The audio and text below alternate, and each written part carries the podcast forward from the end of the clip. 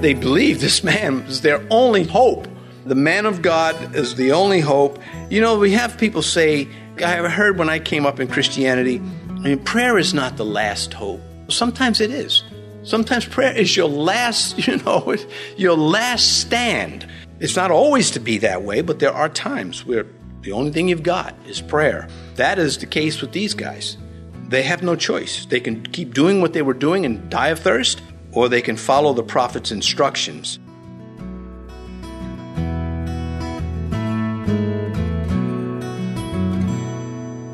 This is Cross Reference Radio with our pastor and teacher, Rick Gaston. Rick is the pastor of Calvary Chapel, Mechanicsville. Pastor Rick is currently teaching through the book of Second Kings. Please stay with us after today's message to hear more information about Cross Reference Radio, specifically how you can get a free copy of this teaching. Now, let's join Pastor Rick with the conclusion of his message called The Three Stooges in 2 Kings chapter 3 kind of dumb of Jonah to boast about his faith while he's trampling his faith at the same time. Anyhow, Elisha is doing that. Instantly running the flag of God up the pole in front of everyone. I am not the prophet of your God, King of Edom. I do not serve your God, King of Israel. I serve, of course, uh, the Lord of hosts, the real, the true God. And he is right now, the great military force, because of him, this invading army will, will reach Moab. Anyway, oh, one other thing. Invading armies have to be very big. I think today's calculation is 20 times the size of the place, uh, the force you're attacking, because you're going to just suffer. My point is, there's a lot of thirsty men here, and their lives are in the hand of the man of God. Three kings and their armies depend on him. So he says, as Yahweh, before whom I stand. Now, his teacher, Elijah, is said to have said these exact words twice. Well, we're going to read when we get to chapter 5, he'll say it again. This is he too is recorded to have used this twice, probably more likely in life, but it's recorded twice each. And what a testimony to both men, to the teacher Elijah who succeeded in transferring this to his student and to the student who is not trying to say, well, you know, I'm not Elijah. I'm going to blaze my own, make my own ministry. Uh, you know, that's just, you know, some kids, kids do that, you know. I'm going to go outside of my father's footsteps and show that I can be a man too. Well, if that's your motive, that's probably not too good. If your motive is, well, you know, you know, dad likes, you know, uh, I don't know, working on cars, but I prefer to steal them, then, you know, maybe that's a profession All right. I don't even need to comment on that. Could you imagine somebody, what did you mean by that?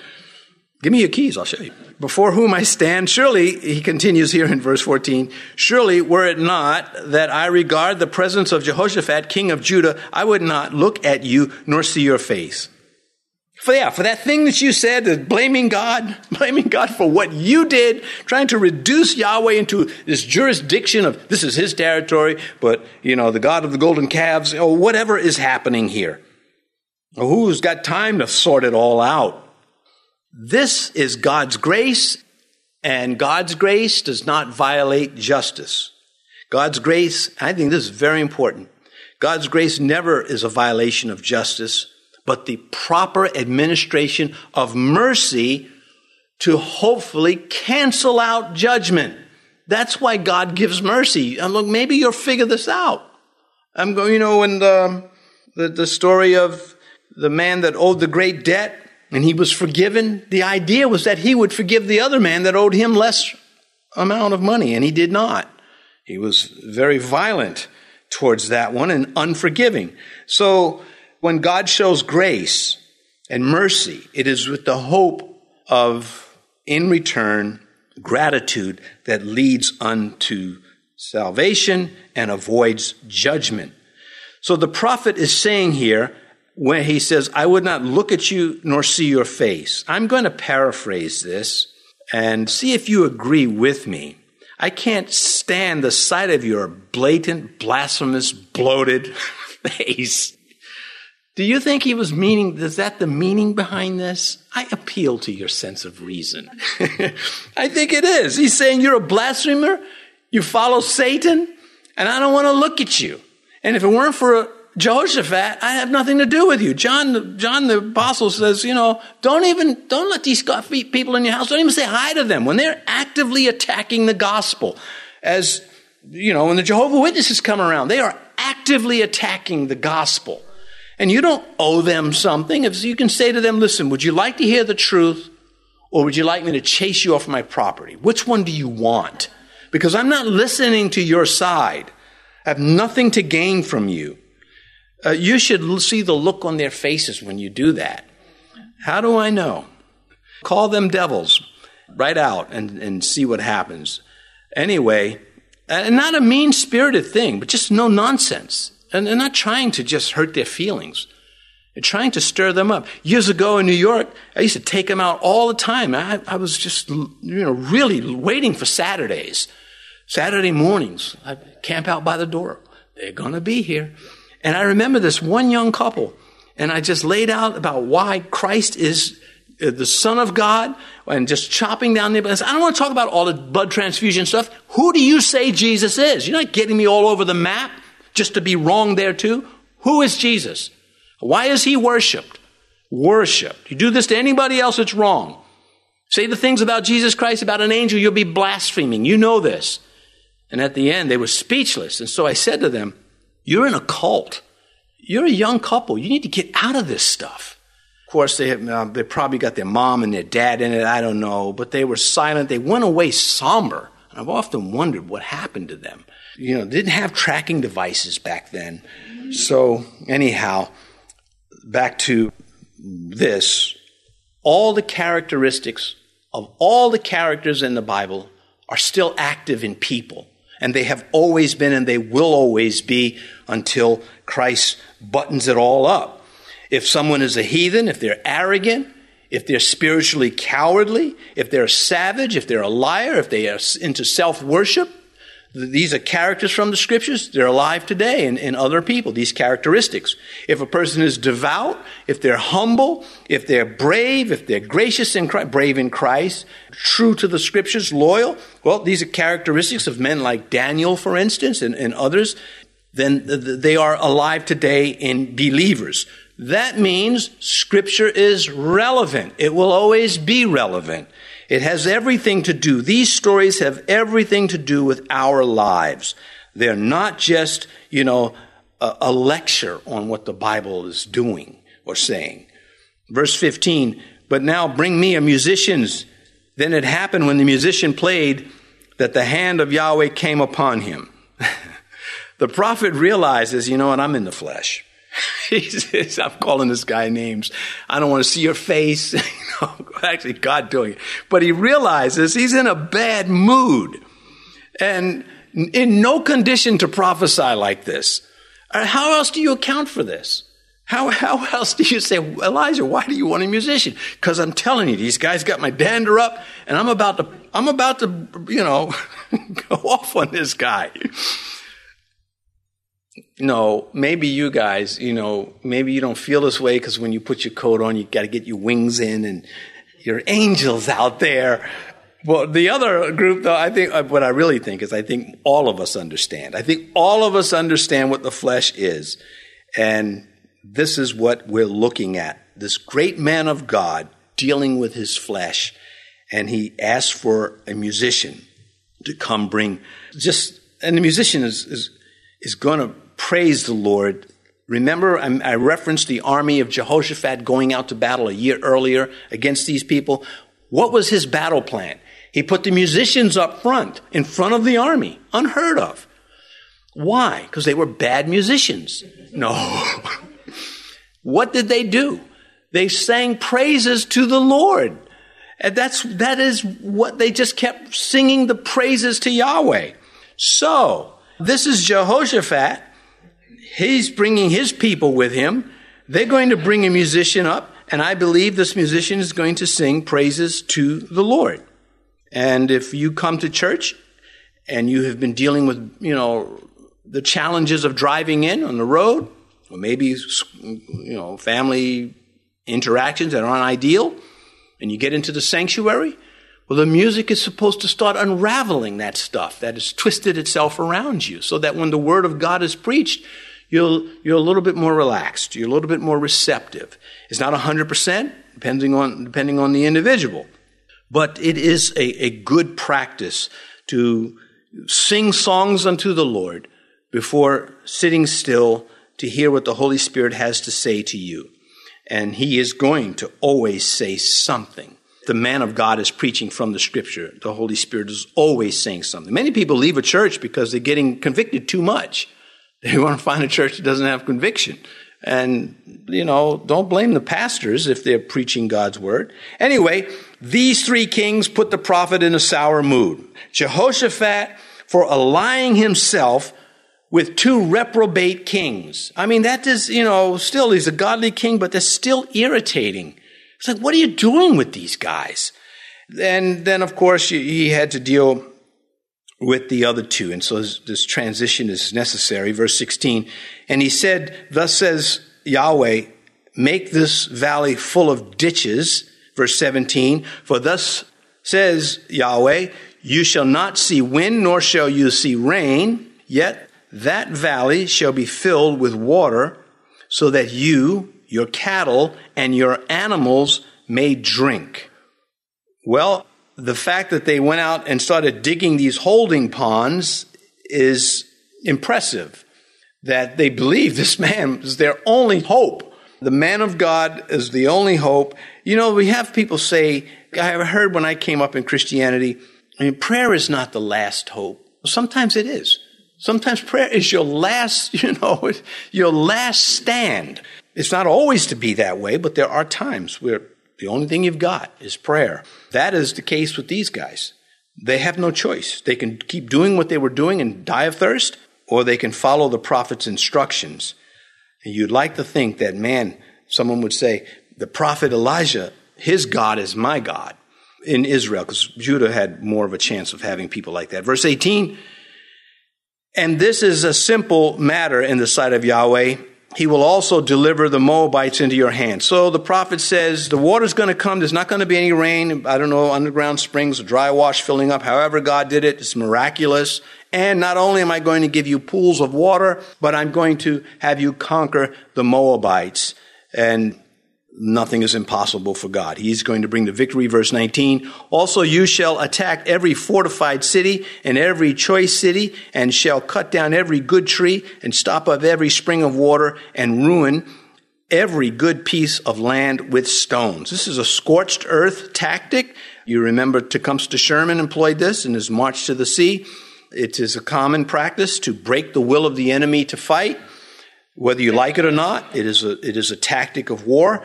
It is God saying, I need to, I want you to stop them from retaliating. I want you to hinder their economy so they're more concent- concentrated on trying to eat than trying to build an army to retaliate. You must hobble them as a people. Part about the trees, well, that's fair game. Deuteronomy said they weren't to cut down fruit trees in Canaan, the promised land. Well, they're not in the promised land. They're outside. And so God cut them all down. Use the wood for fortifications, uh, you know, fuel, whatever you need it for. This is, Lord is sort of taking off the gloves from the army. I'm going to give you water and I want you to go slaughter. I mean, some credit, a little bit for the rhyme. No, just thought of it. Verse 20. Now it happened in the morning when the grain offering was offered that suddenly water came by way of Edom and the land was filled with water. So the underground springs or the mountain water, wherever it's coming from, there it is. It's at the time the Jews in Jerusalem were offering, making the morning sacrifice. Here God gives them the water. So they had to make it through the night on whatever they had. Verse 21.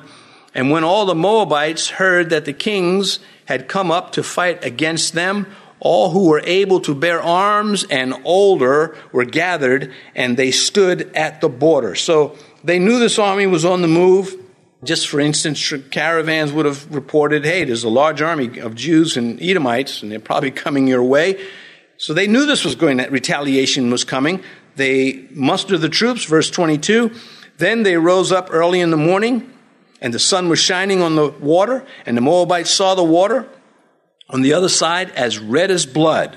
So they arrive at the battlefield, and these pools of water, they dug these ditches out to, to, to hold the water. The Moabites were fooled by the standing water, this optical illusion. You have the, the reflection from the sun, you've got heat waves, the breeze across the water, and it's making them think that this is blood because water's not supposed to be there. Why would you think this is water? There's no water, it's the desert. So what else could it be? It doesn't look like pools to them. It looks like the ground is covered with water. I remember I was in Anchorage, Alaska, and the place where I was staying, the house, you could see Mount McKinley, tallest mountain in North America. And at certain parts of the day, it was an optical illusion because of the atmosphere. The mountain looked like a stick. It just, or you know those lava lamps? Uh, that's what it looked like. And it's just, uh, I've got photographs of this. So this is long before Photoshop. So optical illusions, this is some serious stuff. They're spiritual illusions also. We may come back to that. But they think this is blood. This has happened before in Scripture, and therefore it's happened before in the history of the ancients. Second Chronicles 20, this is when Jehoshaphat had that great victory. They're thinking the invading armies, the three kings, have turned on each other. And that's where this blood is coming from. They've slaughtered each other. And there's precedence for that. That's where the precedence is. A year ago, when Jehoshaphat's army, Second Chronicles 20, verse 23, for the people of Ammon and Moab stood up against the inhabitants of Mount Seir to utterly kill and destroy them. And when they made an end of the inhabitants of Seir, they helped to destroy one another. This was a, a, an alliance against Jehoshaphat, and they wiped each other out. In Judges chapter 7, when Gideon comes and blows the horn and cracks the lanterns, we pick it up in Judges 7, verse 22, when the 300 blew the trumpets. And Yahweh said, Every man sword against his companion throughout the whole camp, and the army fled. So, my point is, when they see this field of blood, they're saying, well, you know, this is not unheard of. This has happened. This is what they've done. They've killed each other. Verse 23. And they said, This is blood. The kings have surely struck swords and have killed one another. Now, therefore, Moab to the spoil. So it's really a trap. And this is what the prophet Elijah uh, did for them. Interesting that we don't know what an ancient battlefield with swords would look like. In modern weapons, it's a, it's a little different story, and there's still a lot of bloodshed, but apparently, war with swords leaves a lot of blood on the ground. And this, I think, comes is what he's saying. Hey, this is classic. Uh, this is a battlefield here.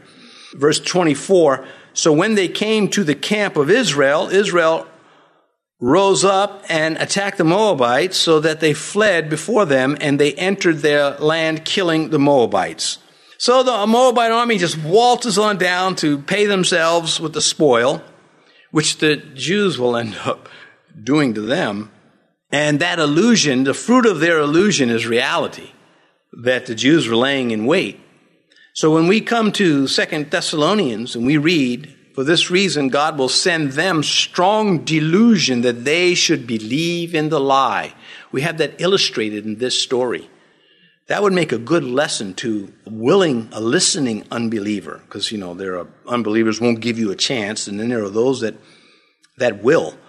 And uh, there it is, verse twenty-five. Then they destroyed the cities, and each man threw a stone on every good piece of land and filled it, and they stopped up all the springs of water and cut down all the good trees, but they left the stones of Kir intact. However, the slingers surrounded and attacked it. Well, the scorched earth to, you know, uh, just pile rocks onto good farmland certainly would have been very difficult for the people to get to undo it. You had a whole army, do, uh, you know, bringing these rocks to, to good land they couldn't take this city.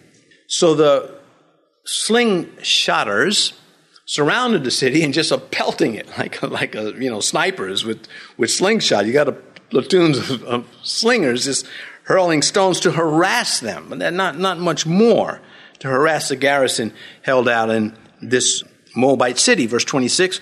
And when the king of Moab saw that the battle was too fierce for him, he took with him 700 men who drew swords to break through the king of Edom, but they could not. So he takes uh, almost a battalion of men. It's a sizable force, 700 men. They're not going to be easy to hide them in night or day. You hear them from a mile away. They try to break out and they fail. Verse 27.